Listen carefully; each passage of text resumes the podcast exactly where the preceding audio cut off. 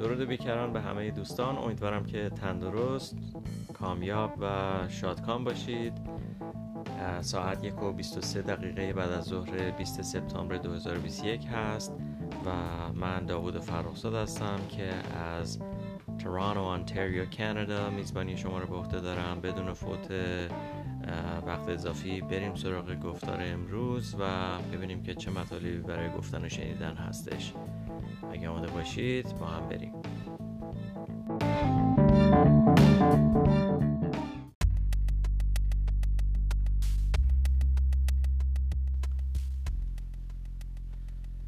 خب، گفتار امروز مربوط میشه بیشتر به کسانی که تا حدی به مسائل خودرو و این صنعت علاقه دارن. البته خیلی عمیق وارد این داستان نمیشیم چون نه در تخصص منه و نه اطلاعات من اجازه میده که عمیق برم و تو این بحثا وارد بشم، ولی خب راجع به اسامی یکی دو تا خودرو میخوام صحبت بکنم و بعد از اون یکی دو تا موضوع دیگه. اولین خودرویی که میخوام راجبش صحبت بکنم یه خودروی خیلی محبوب هست. این خودرو یک خودروی آمریکایی هست.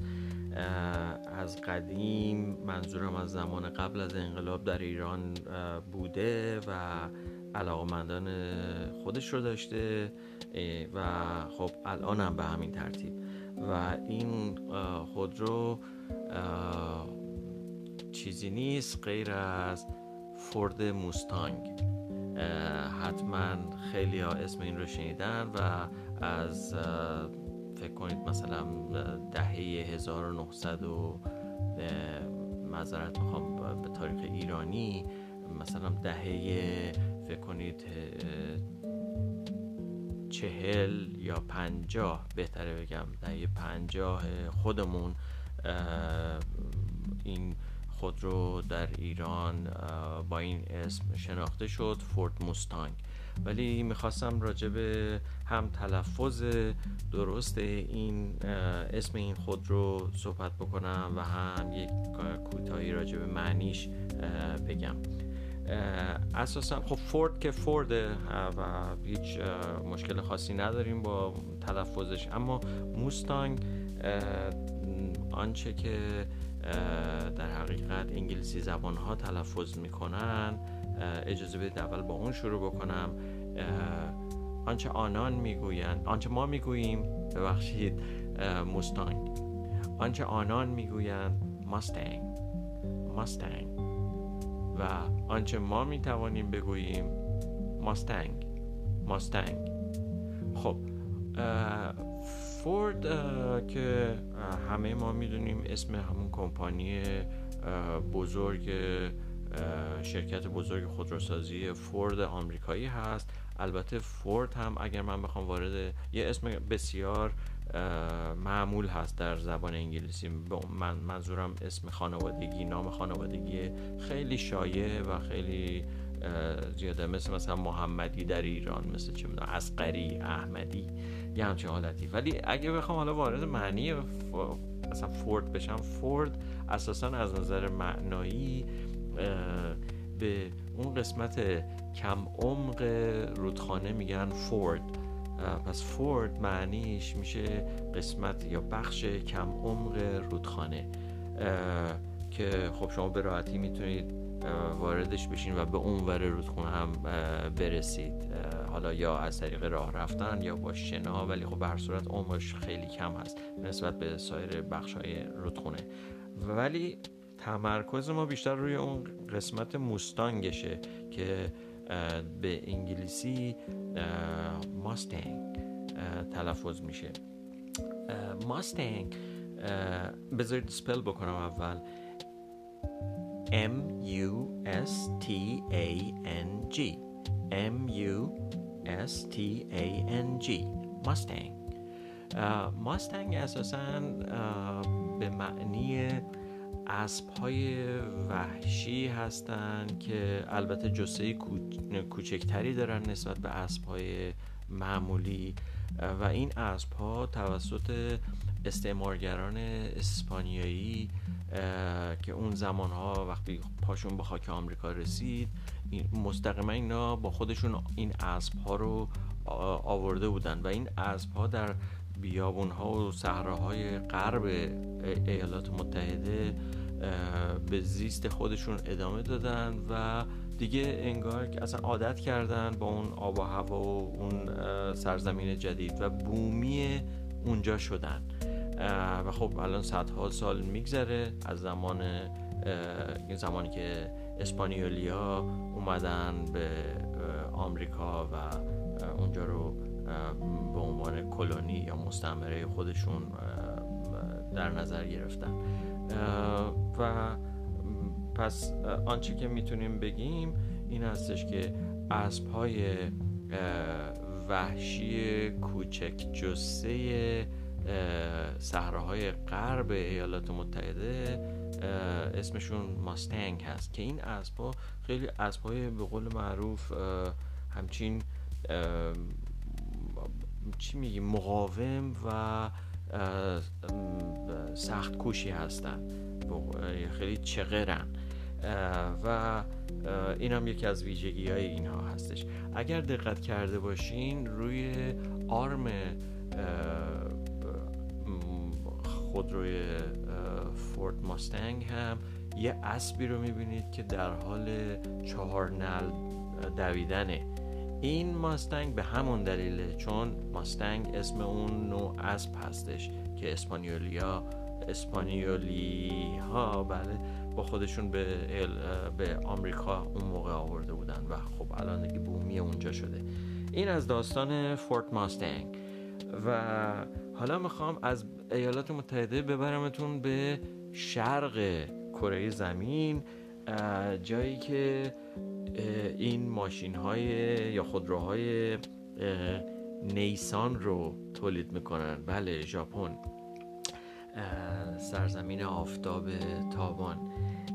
همه ماها با خودروی نیسان آشنا هستیم و یکی از حالا غیر از این نیسان‌های جدیدی که تو خیابون‌های کشورمون دارن این ور اون ور میرن، یه نیسان خیلی اسم در کرده و معروفه و اونم اون نیسان آبیا هستن که معلوم نیستش، فکر میکنم هنوز هم در ایران دارن تولید میشن و اینا اصلا انگار مرگی نداره، قرار نیستش که بازنشست بشه. انقدر ما گفتیم نیسان که اصلا هیچ کدوممون فکر نمی کنیم که این چیزی که ما میگیم نیسان اصلا یک تلفظ کاملا متفاوت و خب غلط از اسم واقعی این خودرو هستش. با اینکه حتی ما اسمش رو میبینیم به انگلیسی چجوری اسپل میشه ولی هیچ وقت فکر نکردیم که اون چیزی که ما داریم تلفظ میکنیم اصلا یک تلفظ دگرگون شده هستش. بذارید ببینیم که این واژه چجوری اسپل میشه. N-I-S-S-A-N. یک بار دیگه من اسپل میکنم N-I-S-S-A-N. خب این اگر ما به این تلفظ توجه بکنیم میبینیم که جایی برای A نیست، یعنی این خودرو یا این اسم باید نیسان یا نیسان تلفظ بشه، نیسان، ولی ما میگیم نیسان. حالا این ای از کجا اومده دیگه بماند، ما به راحتی میتونیم در فارسی بگیم نیسان، ولی انقدر نیسان و نیسان گفته شده که دیگه برامون جا افتاده و اگه کسی هم بیاد بگه تو ایران بگه نیسان همه بهش میخندن، فکر میکنن این داره مثلا غلط تلفظ میکنه، در صورتی که صحیحش همه نیسان هست. اما این اسم من یه مقدار تحقیق کردم، چون ژاپنی که من بلد نیستم ولی یه مقدار تحقیق کردم و سعی کردم بفهمم که آیا این اسم اصلا معنی هم داره و دیدم جالبه، بد نیست، چون اساسا خب ژاپنی ها وقتی که اسم گذاری میکنن اسم هاشون بی ربط نیست و یا دلیل براش دارن یا معنای خاصی داره یا معنای بسیار جالب و مرتبطی داره با اون موضوع. در مورد این خودرو هم به همین ترتیبه. در حقیقت نیسان ترکیبی از دو واژه نی و سان هست. سان S-S-A-N که حالا اگه این سان رو به انگلیسی اسپل بکنن اونا این شکلی می نویسن S-S-A-N و نی. نی به معنی آفتاب هست و S-S-A-N یعنی سان به معنی محصول یا تولد هست. حالا نیسان یا نیسان یا حالا در انگلیسی نیسان اگر ما بهش توجه بکنیم میتونیم بگیم که محصول سرزمین آفتاب در حال طلوع، محصول ساخت سرزمین آفتاب تابان که همون ژاپن هستش. و پس معنی این اسم که دیگه از این به بعد سعی کنیم بهتر است توجه بکنیم به تلفظ صحیحش، نیسان میشه محصول ساخت سرزمین آفتاب تابان که چیزی نیست جز ژاپن. اینم از داستان نیسان. ولی میخوام حالا برم یک خودرو دیگه ژاپنی رو هم راجبش صحبت بکنم. البته این دیگه تلفظش رو ما مشکلی نداریم، کاملا درست تلفظ میکنیم، علت هم داره که درست تلفظ میکنیم. ولی یه لحظه اگر اجازه بدید من داستان رو که بگم اون موقع متوجه میشید که چرا این رو بر حسب اتفاق داریم درست تلفظ میکنیم. و این خودروی مزدا هستش. خب همه ما میدونیم که مزدا هم یک خودروی ژاپنی هستش و از قدیم الایام هم در ایران بوده. این خودروسازی از دهه 20 کار خودش رو شروع کرده و اون موقع چوب پنبه ساز بوده، تولید چوب پنبه میکرده و بعد رو آورده به محصولات مختلف تا رسیده به موتورهای سه چرخه. این موتورسیکلت های سه چرخه که تک صندلی بودن، یعنی زینش جای یه نفر داشته و اون روی اون محور عقب که دوتا چرخ بوده یک قسمت بار تعبیه شده بوده، مثل یک وانت کوچولوی سه چرخه. یه نفر میشسته اونجا، پشتش هم یک قسمت بار بوده که رو اون محور که دوتا چرخ هستن اون بارها رو اونجا میذاشتن و از این محصول یواش یواش به سمت تولید خودرو رفتن. حالا اینکه در چه اتفاقاتی افتاده مربوط به داستان امروز ما نمیشه، من نمیخوام راجع بهش صحبت بکنم، اما بریم ببینیم که اصلا خب این داستان حالا مزدای ما چی شد. خب مثل هر کمپانی دیگه‌ای مدیرای متفاوتی میان و مدیریت شرکت رو به عهده میگیرن. دومین مدیر کمپانی مزدا در حقیقت این محصول سه چرخه‌ای که من ازش اسم بردم، اسم که نبردم، ازش صحبت به میان آوردم، در سال 1931 این محصول ساخته میشه، همین موتورسیکلت سه چرخه که عقبش روی اون دوتا چرخ عقب قسمت بار داشت، مثل یک وانت کوچولوی سه چرخه بود. اسمش رو گذاشته بودن مزدا گو، هم گو به معنی رفتن، مزدا گو.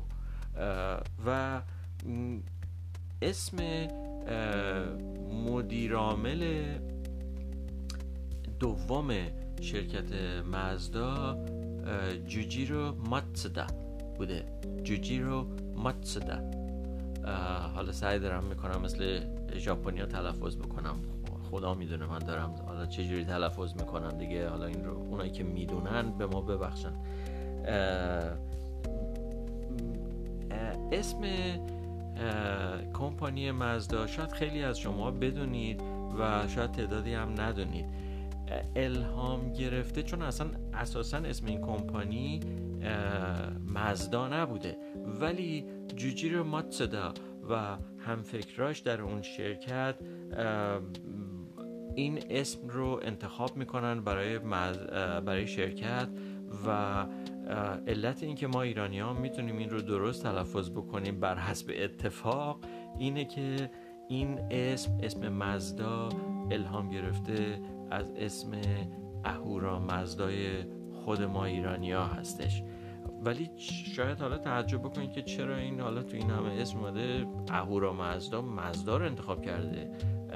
اساسا ماتسودا و اون مشاوراش و هم فکراش در اون شرکت اعتقادشون این بوده که اهورا مزدا سمبل ایجاد تمدن‌های مشرق و مغرب زمین بوده، یعنی تمدن‌های خاور و باختر دنیا سمبلشون اهورا مزداست.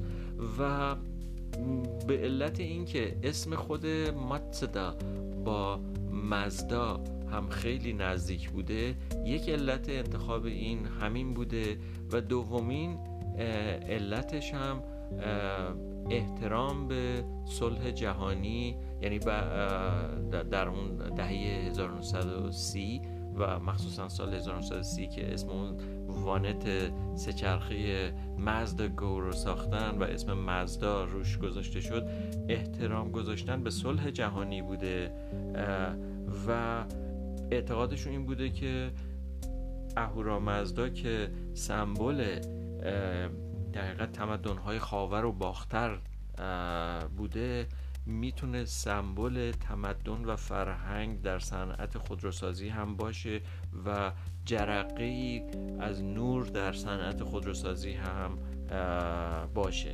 به همین علت و باز تاکید میکنم با نگرشی که به صلح جهانی هم داشتن این اسم رو انتخاب میکنن و چون هم نزدیک بوده به اسم خود ماتسودا این اسم دیگه انتخاب میشه و بر روی کمپانی قرار داده میشه و علت در حقیقت انتخاب اسم برای این کمپانی همچین چیزی بوده.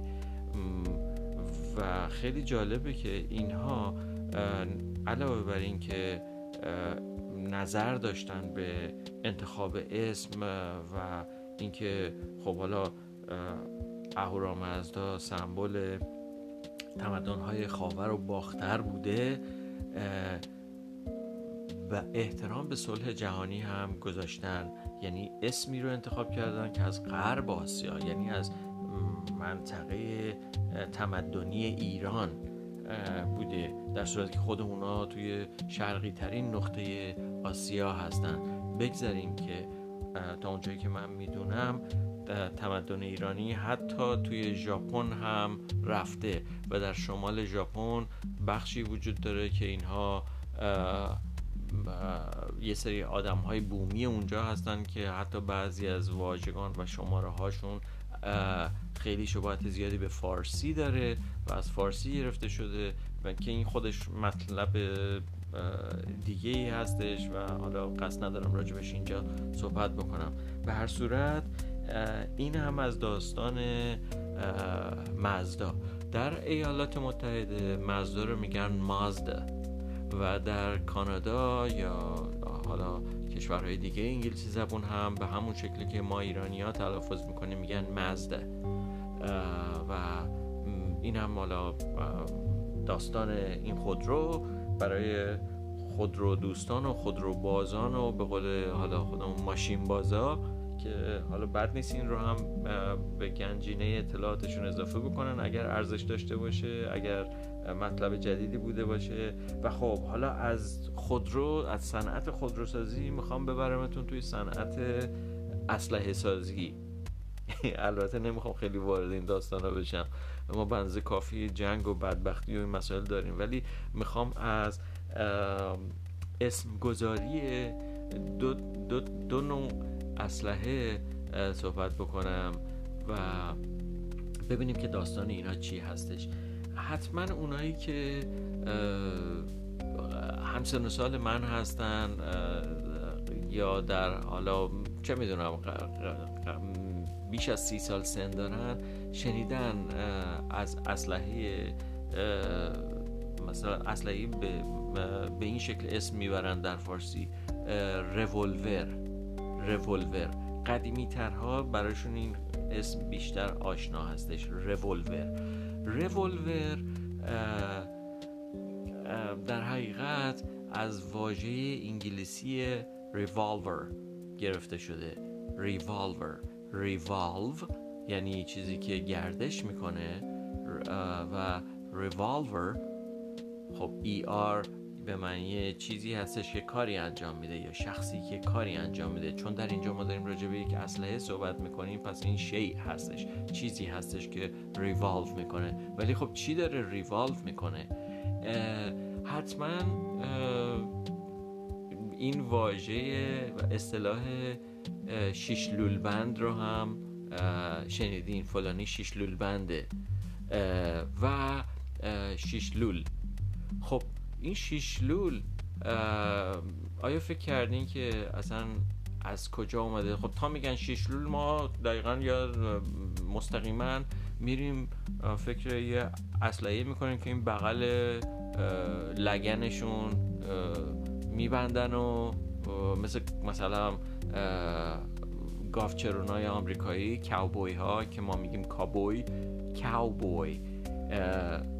خب این مثلا یه همچین چیزی هستش، یه همچین اسلحه‌ای هست، شیشلول.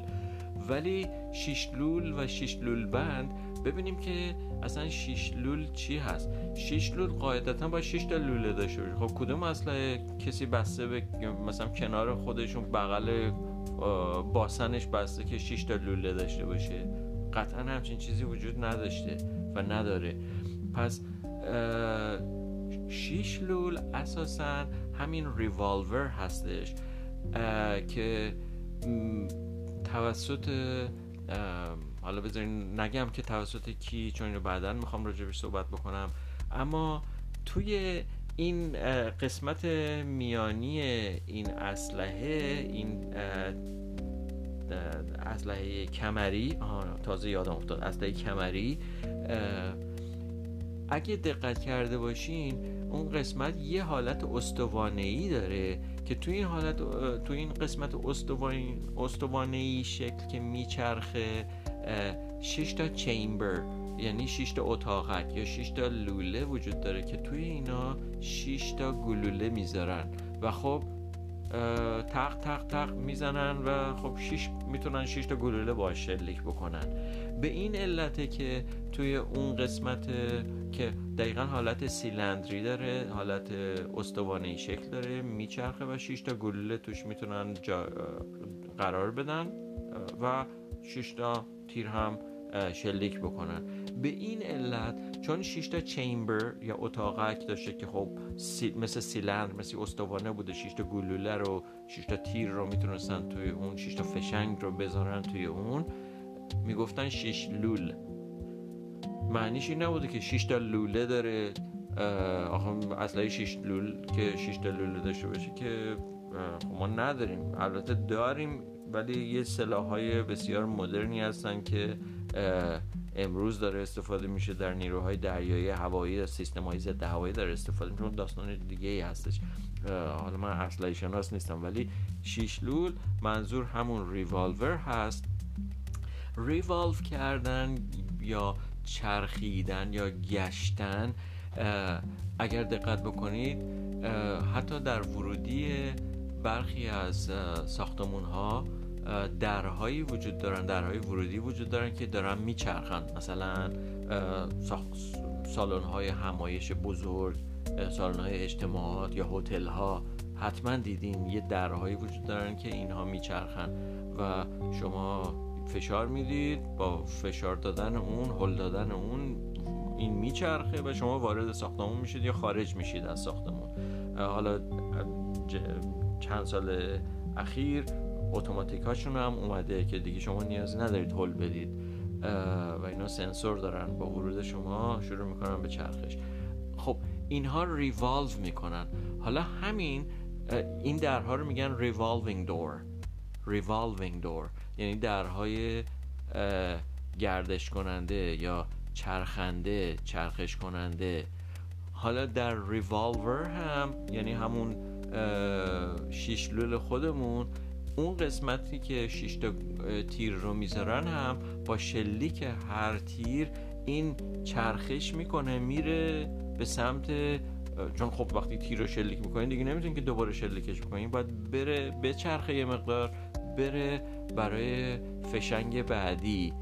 فشنگ بعدی رو جلوی اون چکش یا چخماق قرار بده که این چخماق بزنه به این چاشنی این گلوله، این تیر، و این شلیک بشه، باز دوباره یه ذره دیگه بچرخه، بره برای تیر فشنگ بعدی و این چخماق یا این چکش دوباره تق بزنه و به همین ترتیب تا اون 6 تا شلیک بشه. و بعد این رو باز میکنن، اون 6 تا پوکه رو در میارن، 6 تا فشنگ جدید میذارن و داستان ادامه پیدا میکنه.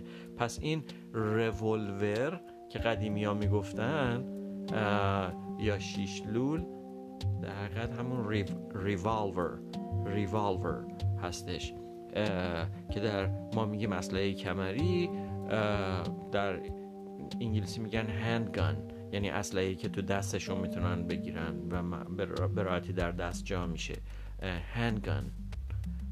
و ریوالور قدیمی ها، رولور، و یه اصطلاح کاملا فارسیش هم که حالا اسلحه کمری یا شیش لول. حالا میخوام راجع به یک اسلحه کمری دیگه صحبت بکنم که این هم باز در ایران خیلی معروفه و ما بهش میگیم، اگر اشتباه نکنم میگفتیم تپانچه یا کلت، کلت کمری. اساسا کلت اسم نوع اسلحه نیست. یعنی در ایران وقت مثلا میگفتن کلت 45، من یادم بچه که بودم میگفتن کلت 45 که این کالیبرشه، دقیقاً اون کالیبر اون گلوله این اسلحه است. کلت همونطور که گفتم اسم نوع اسلحه نیست. کلت اسم دقیقاً صاحب شرکت کولت هستش. کولت COLT، کولت، و اسم این فرده که صاحب این شرکت بوده ساموئل کولت بوده. حالا معنی کولت، این یه اسم فامیلیه، ولی کولت یه معنی هم داره. اگه مثلا اون فورد که مثلا گفتم و مثل خیلی از اسامی فامیلی که ما در ایران هم داریم معنی میتونن داشته باشن، کولت معنیش اسب نر هستش، اسب نر دقیقا جوان،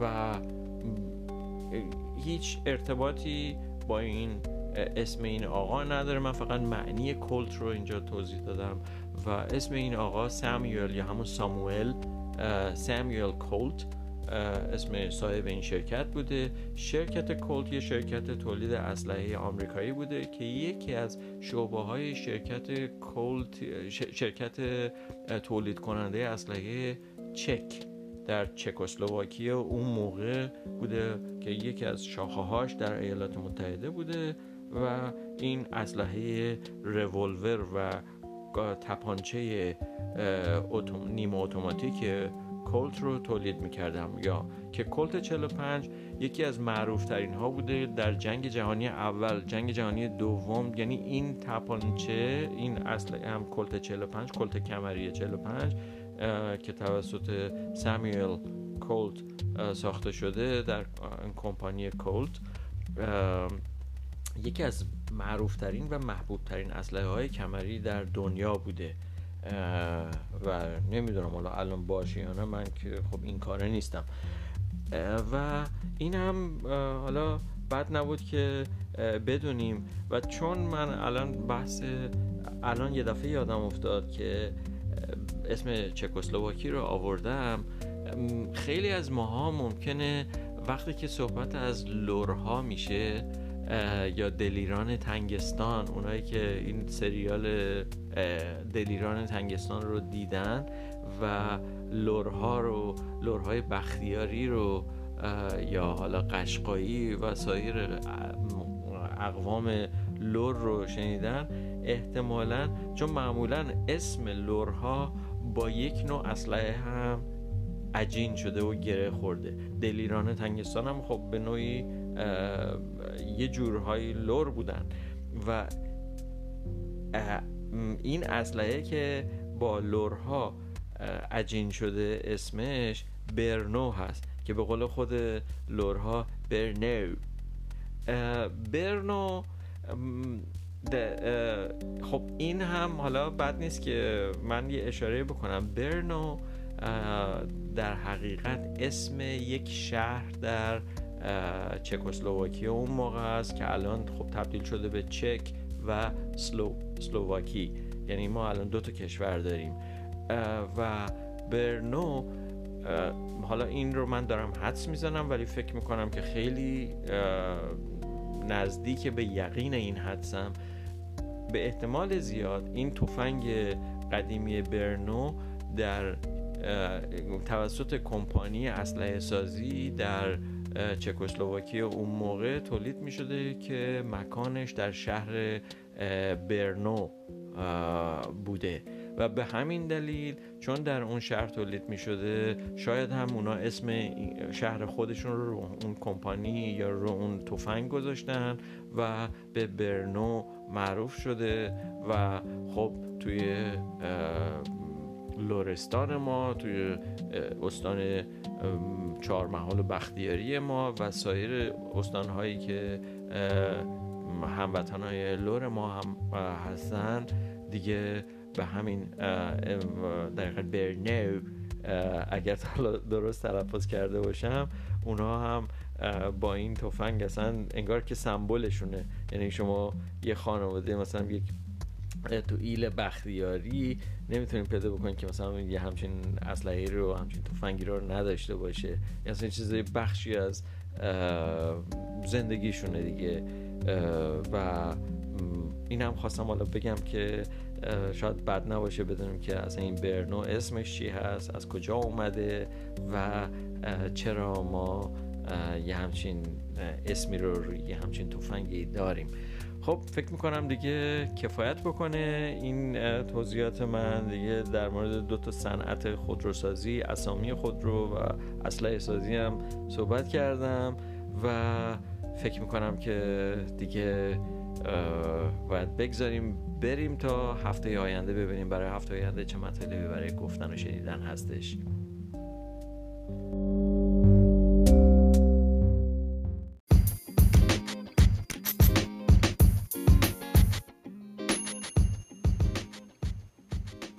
تا گفتاری دیگر، بدرود.